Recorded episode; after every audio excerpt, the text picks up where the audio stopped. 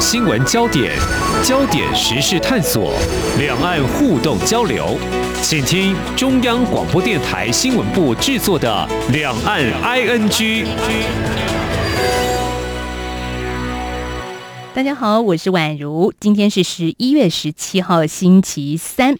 拜习会呢，在台湾时间十六号昨天落幕，那台湾的媒体还有学者专家就做了非常多的分析。哇，宛如今天打开台湾的早报呢，嗯，一整版一整版的来谈这个拜习会。嗯，其中呢，其实有非常多可以观察的面向。像是什么呢？双方在台湾的议题上，当然我们是最关心的，也就出现了这个拜习两人的交锋。那新华社呢，昨天很快的就指称说，这个美国总统拜登在跟中国国家主席习近平的视讯峰会当中，美国政府奉行一个中国政策，不支持台独。那拜登不支持台独，好，这几个字呢，随即在中国的社群网站上成为一个热搜的项目。但是哦，我要告诉大家哦，其实在白宫的会议纪要当中哦，就是没有出现不支持台独的字眼，所以怎么回事呢？而且这件事之后啊，美方也同时提醒台湾政府说，中方可能是超译了、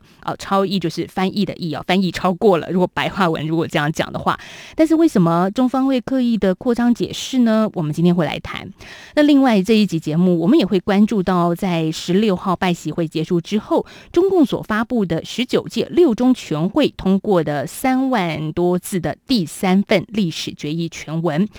这一份是中共党史上的第三份决议文了。那在台湾的问题上也提到说，解决台湾问题，实现祖国完全统一，是党矢志不渝的历史性任务。那同时呢，也把一九四九年以来两岸领导人首次会晤，还有两岸领导人直接对话沟通列为政绩。好，所谓两岸领导人首次会晤，我们也就是非常熟悉的是六年前的马习会。所以在今天的节目呢，我们邀请到的是在二零一五年促成马习会的台湾方面的重要推手，现在是海基会顾问，同时也是淡江大学中国大陆研究所的荣誉教授赵春山老师，来跟听众朋友谈一谈这两个非常重要的话题。哎，赵老师您好。哎，主持人好，各位听众朋友们好。好，老师，我们来看一下这个，先来看拜习会吧。这个美国跟中国呢，在这场会面之后，其实都对外提出了台湾议题的相关立场。那美国方面是一中政策，中国方面说的是一中原则。那我刚刚前面也谈到了一件事情，所谓的拜登他到底有没有讲不支持台独呢？那为什么新华社很快速的就把这个新闻曝光出来呢？我想新华社我也看了、嗯、白宫那个英文稿我也看了哈。那拜登他确实没有讲过不支持台独这句话，他只是说反对任何呃片面任何片面这个努力要改变现状的举动啊。对。那过去长久以来嘛，美国方面说呃反对片面改变现状，一般他都指的就是大陆方面不能对台用武，呃更重要的台湾呢，你也不要这个搞法理台独啊，所以有关台独这个立场，其实美国一向都这样子嘛。嗯，所以我觉得也不要在这个问题上面来做文章了，因为这个台独啊，基本上我就看起来就是本本身它就是个假议题，因为台湾的主流民意啊，它是维持现状啊，从李登辉时代、陈水扁时代啊，一直到现在蔡英文时代，呃，没有说他要搞台独嘛啊。嗯，那么也他也知道搞不起来嘛，所以陈水扁讲过，谁坐在他这个位置上都不可能台独建国，都不可能搞这个法理台独啊，他们都是这个要维持现在的现状啊，按照中华民国宪法的现状呢，就是中华民国嘛。嗯、那当然大陆方面非常强调。可是老师、呃、如果这么说，美国总统我们一开始看到这个新闻会觉得说，哎，拜登亲口说不支持台独，这好像就是一个大新闻。我们也看到在今天很多的这个美国的媒体就问拜登啊，你到底的意思是什么？那拜登就继续阐述这件事，这相关议题，他就说呢，我们非常明确表达支持台湾法案啊、呃，应该就是台湾关系法了哈，就是这样，它是独立的，由他自己做决定。哎，这句话又是什么意思呢？他自己做决定啊。他谈完台湾的这个前途啊，由台湾人民来决定，这也是美国常常讲的一句话嘛。啊，按照美国的民主政治，他认为这样做、这样说是理所当然的事情嘛，哈、啊。当然，他没有考虑到这个问题的复杂性，因为你这个台独这个概念本身就是不太清楚。你究竟指的是法理台独呢，哈、啊，呃，或者我们一般讲的台独就是指法理台独的。那否则的话，台湾现在目前按照我宪法，它中华民国就是个主权独立的国家嘛，那么台湾它就是这个中华民国的一部分嘛。呃，当然我们指的一中，当然是整个中华民国。当然我们宪法里面也是一中原则，啊。那当然，我们一中是指的中华民国嘛，对啊，台湾就中华民国一部分，所以没有所谓从中华民国独立出去的问题了啊、嗯。所以这个概念呢，这个这个台独这个概念是非常混淆的一个概念啊。这个拜登当然碰到这个问题啊，他我我我我的感觉他是在闪躲这个问题，就维持他的战略模糊嘛，哈、啊。是，所以这个所谓新华社新闻一出，大家都在看，这到底该怎么进一步解读？但美国这边其实持续的说啦，美国对台立场是不变的。那我们的总统府也说呢，台湾的立场一贯很清楚，就是遇到压力不屈服，得到支持不冒进。哎，这也是蔡英文总统今年国庆演说当中的坚持，四个坚持。对，其实这也是啊，没有对这个问题清楚的说明白。那老师，我们怎么来看这一次拜习会呢？有攻防，然后也有客套话，那当然也有一个这个刻意在双方的关系上设上防护栏。好，那台湾我们怎么样谨慎来看待？呃，我想拜习会这是主要的用意啊，很简单，因为这一段时间美国中美关系的很紧张嘛，哈。尤其针对台湾问题啊、香港啊、新疆啊，还有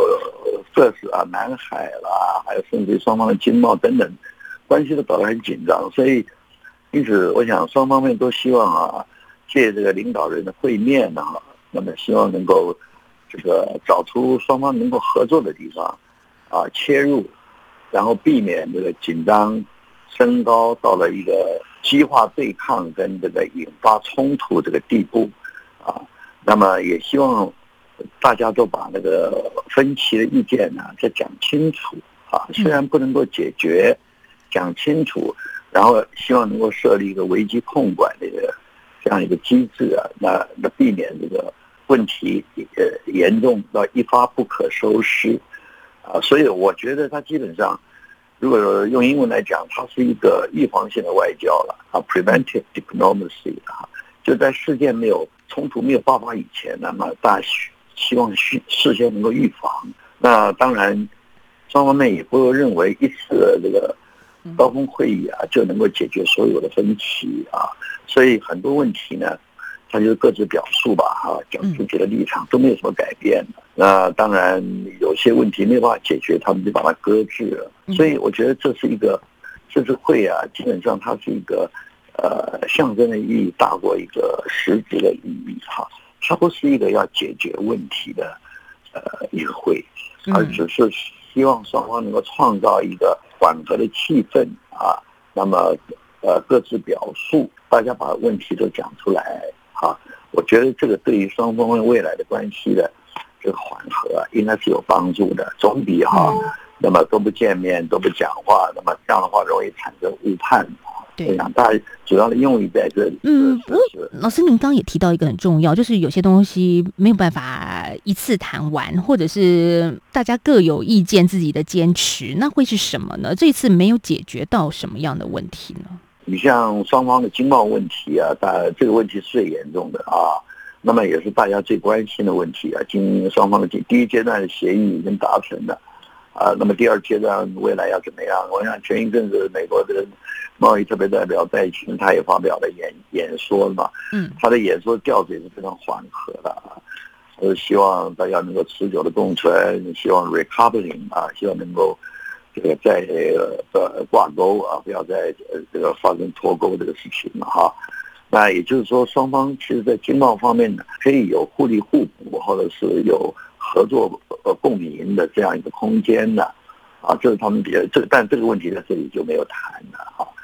另外，当然最重要的问题也没有谈，就台湾问题啊。台湾问题是一个双方最可能引发冲突的一个引爆点啊，但是这个问题呃双方因为在意见的立场上面啊，呃都没有妥协的这个余地，那么大陆方面认为台湾问题是它的核心利益，啊，美国呢，他认为台湾呢是美国未来他可以说跟中共方面讨价还价的一个筹码啊。那么台湾问题也涉及到美国在区域的安全利益以及美国的盟友在区域的安全利益，呃，所以在这个问题上面他没有妥协的这个迹象啊，所以这个问题大家也就搁置了，只是把立场讲了，也都没有谈啊。嗯，那我想能够取得一些合作的部分，当然就是呃气候变化啦，啊、呃、抗疫啦啊，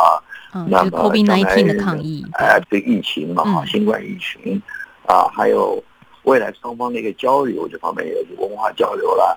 尤其包括签证的问题啦，哈、啊，那么这些问题我觉我觉得是比较容易啊达成这个共识的，啊，那你只要能够在合作的领域上面呢，能够打开一个机会之窗的话，那么未来呢，它就可以，我刚刚讲的那些困难的问题啊，就可以一一一一来来解决了哈。那么一次当然没办法解决，所以你可以说在合作的部分呢，这次大家是打开了一扇门的。领导人对话是非常重要的啊，尤其对大陆来讲，因为很多事情，呃，习近平他说了就算嘛，啊，他说了就算。所以在这个情况下，我觉得。这这个会啊，还是毕竟是个好事了，啊，那么我们都希望这个这两大两大这个巨头啊，哈、啊，希望能够以谈判代替对抗，因为他们中美关系对整个区域、对世界的影响太大了，尤其对我们台湾的影响很大，呃，所以我们乐见他们双方的关系缓和，我们乐见这一点。是，但多数的台湾人，我也相信对岸两岸的民众应该都希望大家能够和平了，因为都想要过好日子嘛。对，因为你你中美之间，哎、嗯呃，你中美之间关系搞得不好啊，嗯、台湾是最为夹在中间最为难的啊。我们说两大之间这个难为小，对不对？那么双方都很重视台湾啊，可是台湾今天呃，在大陆来看呢，你是好，他们用一句话嘛，以美。以美谋独啊，依靠美国来谋独立。可是就台湾立场来看，因为两岸之间现在蔡政府不承认九二共识，不接受九二共识嘛，所以大陆方面就拒绝跟台湾的民进党政府来往。你双方再没有来往啊，那么就容易产生误判嘛。啊，双方一没有来往啊，在这情况下，你说台湾方面他不靠向美国，他有什么路可以走呢？这是非常自然的一种情况，就其实也是把台湾逼到一条路、啊、就是本来其实可能有多条路选择，但是我们现在没有路走。对，因为台湾过去长久以来跟美国就维持一个实质的关系。对啊，你不是说现在啊，包括在马政府时代、陈水扁，甚至一代呃两两蒋一直到李登辉时代都是这样子，我们跟美国关系都非常好了、啊，跟美国买车采购武器啊。那你现在蔡政府，因为你让他没有别的选择了，他他就更加的接近亲美，跟美国接近，这不是一个新鲜的事儿。可是他现在没有选择之后，他有更加的接近。那美国他要对抗中国，他又认为好，你就更加接近，双方各取所需，对不对？各所以这个台美关系啊，就很快的就这个加强了。那么台美关系加强，那么两岸关系又没有来往。啊，加加上中美关系又恶化，在这样的一个状况之下的啊，那么台湾就夹到中间了。你中美之间有什么问题的时候，大陆方面就把有时候常常把台湾当作出气筒。我常常讲啊，要不要说柿子挑软的吃啊？所以台湾是最最倒霉的。我我你刚才讲台湾应该怎么办？我们要小心的、小心的处理这个问题。我们不要让大陆感觉到，第一，当然你不能搞台独啊，因为台独本身就是不符合我们宪法嘛啊，当然你不能搞台独啊。那第二。加强跟美国关系没有问题，可是你不要让大陆这种感觉啊！你要要联美来抗中。如果美国他要来呃主持一个所谓呃反华的统一战线、国际统一战线哈、啊，或者要来组织一个遏制遏制中国的这样一个圈圈，那么你台湾你就掉进去了。那这样呢，对大陆来讲，他当然不能接受嘛。他认为就是啊，你这个完全是。呃，挟洋制中嘛，对不对？挟洋制中，他一定会这样的。所以台湾在处理对美关系的时候，也要非常的谨慎，非常谨慎，因为没有办法，我们的整个地缘呢、啊，地理位置，我们目前的处境啊，就是这个样子，躲避不了啊。当美国来向你示好的时候，那大陆朋友说：“哎呀，你怎么以后美国？”我常常讲，当美国说一个个，他说我要来对你好，我要来跟你在在在一起啊，呃，那么我我们交朋友，你不能讲拒绝啊。美国说啊、呃，我会支持你进 W H O， 我会支持加入联合国。我们明明知道啊，很多地方只有口惠，实不至。但是你也不能说啊，你不必了，哎，啊，我不必你帮忙了，你不可能讲这个话。对呀、啊，好，所以我们也看到蔡英文总统其实最近的这个今年国庆谈话也说，维持现状就是我们的主张，我们也会全力阻止现状被片面改变。那台海还有印太地区的和平稳定，不仅是区域内各方共同责任，相信也是区域内所有人以及国际社会的共同期待。但我看到老师您今天其实有一个言论说，预计三年之后，台湾就会遇上促统的压力。压力这件事情听起来很严肃的课题。没有啊，你看他那个大陆上，他最近这段期间，他主要他那个呃主张统一是长期的政策嘛，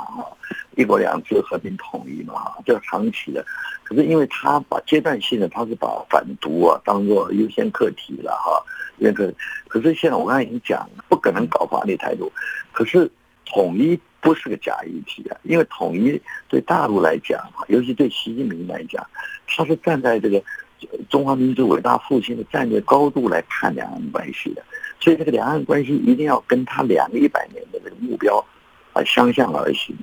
啊。那在这个情况之下，如果没有把办法达成统一的话啊，对大陆来讲，尤其对习本人来讲，就谈不上中华民族伟大复兴。所以，除非他放弃，他如果不放弃这个。呃，两个百年目标，他如果不放弃，当然不能放弃啊！就中华民族伟大复兴，就对中国方面，这是一个他们重要的历史性的课题。必然的，这必然的。而且明年的这个呃二十大以后啊，那么习可以说现在就这样子了，定于一尊了啊、嗯。那么他就会一步一步往第二个百年目标走，他不可能让两岸关系在这里原地不动。我们常常大陆智库，他们有时候常常接触嘛。现在对大陆，对他们现在想这个统一的问题，呃，已经不是说你要不要统一的问题，啊、呃，他们考虑是你用什么形式统一啊，用什么时间统一，嗯，啊，什么形式就是你要用武力统一呢，也是用和平统一。当然，习近平目前他还是强调这个和平统一啦，因为他这次决议案里面啊，决议文里面你也看得出来嘛，啊，强调两岸一家亲，呃，强调这个双方面要这个文化跟经济的交流啊等等。尽管大陆现在很多民意、网民还有几乎一片弥漫的就是要赶快解决这个问题，不惜武力啊，可是我觉得在习本人呢、啊。他是还是有他的战略定力的，他知道统用武统啊，造成的代价啊，是对整个中华民族复兴是不不利的。他没有放弃这个武力以外的这个工具，那么对他来讲，统一是绝对是一个要追求的目标，只是用什么方式而已。那么什么时候开始？我觉得在明年二十大以后，他逐步逐步的，我称作战略转移啊。啊，那么他会从这个台独这个假议题啊，慢慢慢慢转向。统一这个真的问题，哎、啊，会往那个方向走。哎，可是赵老师，统一在台湾根本没有市场啊，所以最后变得台湾是逼着被统一。你, 你的问题非常好，哦啊、这个台湾现在主张统一人比主张台独人还少，哎，所以你如果要做到非武力的统一，你必须要做到习近平以前讲的。啊，他跟吴伯雄讲过的话，要做到两岸的心灵契合，啊，所以你一定要让台湾人民从不赞成统一，而变成认为统一有什么没什么不好啊，这是需要一个过程，啊，你要做到这一点，那否则的话，台湾一定是拒绝统一。那么你大陆方面一定要统一，一个一定要一个。不愿意接受，那最后的结果，那只有用武力来解决了嘛？啊，那么中国历史上这个由分到合啊，我们讲分久必合，合久必分呢、啊。中国历史上由分到合，常常是透过武力来解决的。啊，那么今天，诶，今天中国人应该有那个智慧。是啊，大陆方面有，哎、嗯呃，这点我对习到目前为止，我认为在那么大的武统的压力下。他还能够坚持和平统一，个人我对他这个战略定力啊，我觉得真的还还，我觉得真的还蛮欣赏。至少他认为和平是最重要的，战争我是绝对不赞成的嘛，因为这个两岸老百姓受害是两岸百姓嘛，对不对？可是台湾也必须要，啊，我们要面对这个问题，因为在统一在台湾呢，根本就是个禁忌啊！你一讲到统一啊，就是舔共啦、啊、亲中卖台了。嗯，可是当你发现这已经一个避免逃避不了的这样的一个 scenario。这个假定你是是不是要面对它？就就是你没有办法，你一定要面对。那你要面对，你要怎么样来未雨绸缪？你怎么样来处理这个问题？赵春山老师就一直很务实的来看待两岸关系的发展，因为其实二零一五年您也促成了马习会，您是一个非常重要的推手。今年是六年了、啊啊，对，我只是顾问呐、啊，那个时候主要还是夏立言啊，呃、啊，夏主委了，那我是他的顾问嘛，我的前一天就去这样安排。嗯、其实两岸的这样领导人的会面是健康的，就是它不是一个彼此呃不对话造成误判这样子的危机，其实有机会见面是好的。嗯，在这一次我们也看到中共第三份历史决议文在里面提到台湾这这个马习会其实是一个政绩啊，对习大大来说。嗯，再过几年，蔡英文总统也会任期到卸任啊，拜登不一定也会连任，但习大大还是会在台面上。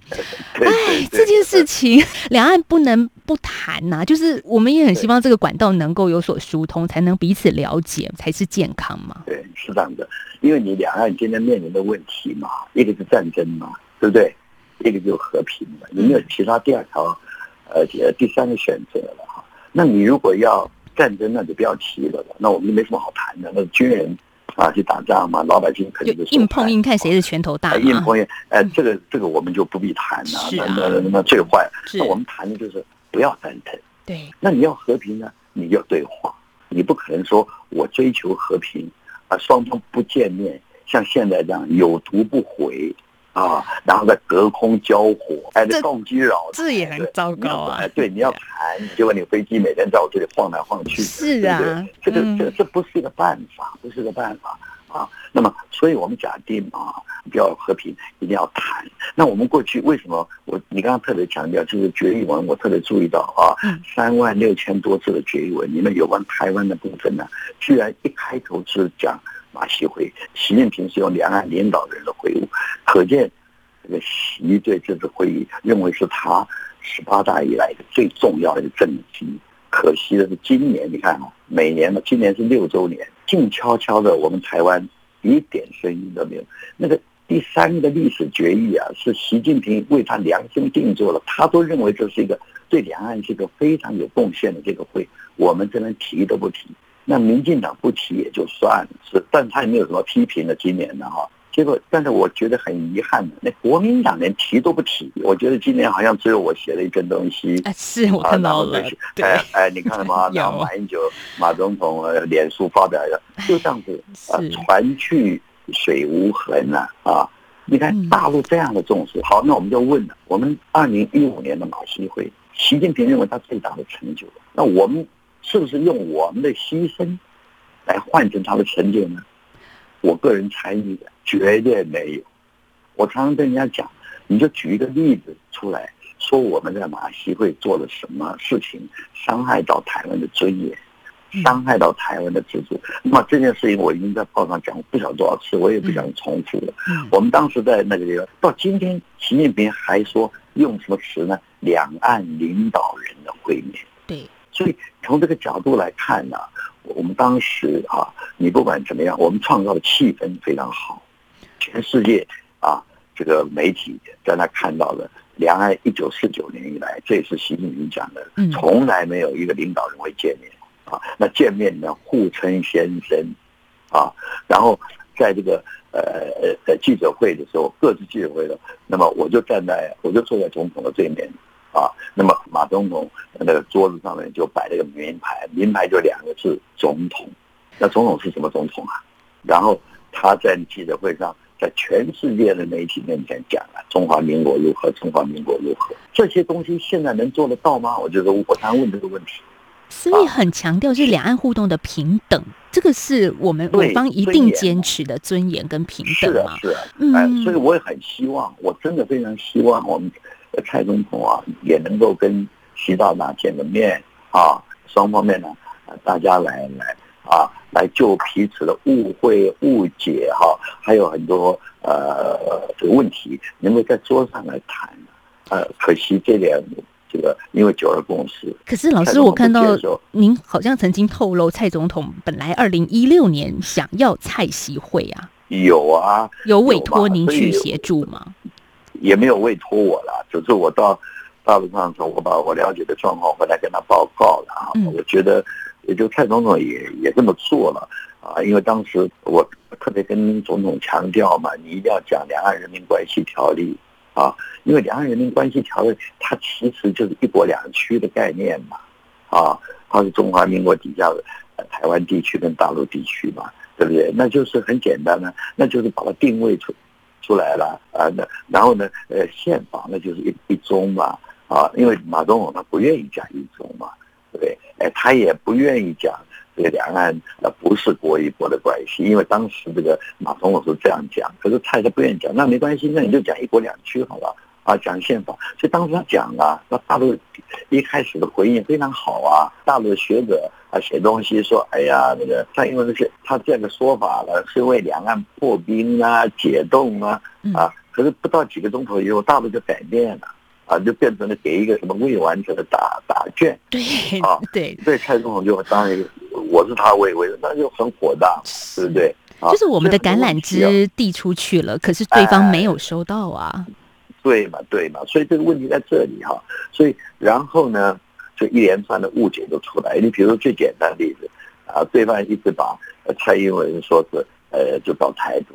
其实我的了解他不是嘛。对不对？他嘴巴里面从来没有讲他是搞台独，那大陆说他的做法是这样子啊，哎，他做了很多事情，呃，是是往台独方向做。我刚才已经跟跟你讲了，那台独是个假议题嘛，我们中华民国本来就是已经是个主权独立的国家嘛，这个蔡总统他也是按照宪法来办事嘛，啊，所以很多事情他跟这点他跟马总统又有什么大的不同的，对不对？啊，所以就是中国的鹰派，其实是不是就是到底是怎么样让中国在当下二零一六年突然改变了？所以很多问题啊，蔡总统其实他做很多事情啊，跟大陆他的研判呢都不一样的，很多事情不是大陆想象那样，所以必须要两个两方面呢，啊，做下来的，对不对？那蔡总统他已经多次表示说，呃、他愿意做下来，那你不要有什么前提嘛，对。全世界的谈判啊，没有说先有了前提再来谈，哎，有了前提再来谈的话，那那那那谈有时候这等于投降嘛，是不是啊？所以这个问题在哪里呢？我觉得最重要的啊，就是因为民进党跟共产党双方民共完全没有互信。嗯，你民进党包括蔡总统，你如何让大陆相信你不搞分裂？大陆如何要让台湾相信啊？我我一天到晚武统武统武统，我排除武力，嗯，作为解决台湾问题、解决两岸问题的方式，除非这个样子，可是这个对两岸来讲，现在都是做不到，所以我才讲，民进党执政期间，两岸我认为是不可能谈判。问题也很简单，因为蔡总统现在任期只有三年了，对啊，那么今他现在忙的事情已经不是这个了，嗯，他现在只要不冒进。这个不挑衅，啊，那我再加上一句，不要让大陆觉得你要站在这个呃美国方面呢，来准备要来搞大陆，呃，要来这个呃什么要来围堵啊，你只要不要这样，我想就相安无事。那，啊，我们现在要做的是避险，呃、危险的险，而且就趋吉避凶啊啊，我们要有一套危机处理的一套办法啊，呃、嗯，否则的话。就是你要想要有任何大的突破哈，我觉得可能性不大。时间的关系，我们今天谢谢淡江大学中国大陆研究所的荣誉教授赵春山老师，我们做一个很精辟的分析，我觉得也让这个对岸的朋友了解一下台湾我们的立场跟现在到底为什么两岸一直停滞不前，这个冷冻期，啊，不知道还要多久。老师刚刚有研判三年啊。但是这三年应该是和平的三年，大家小心谨慎的三年。对对，是。好，谢谢赵春生老师，谢谢老师。哪里？谢谢主持人，谢谢谢谢各位听众。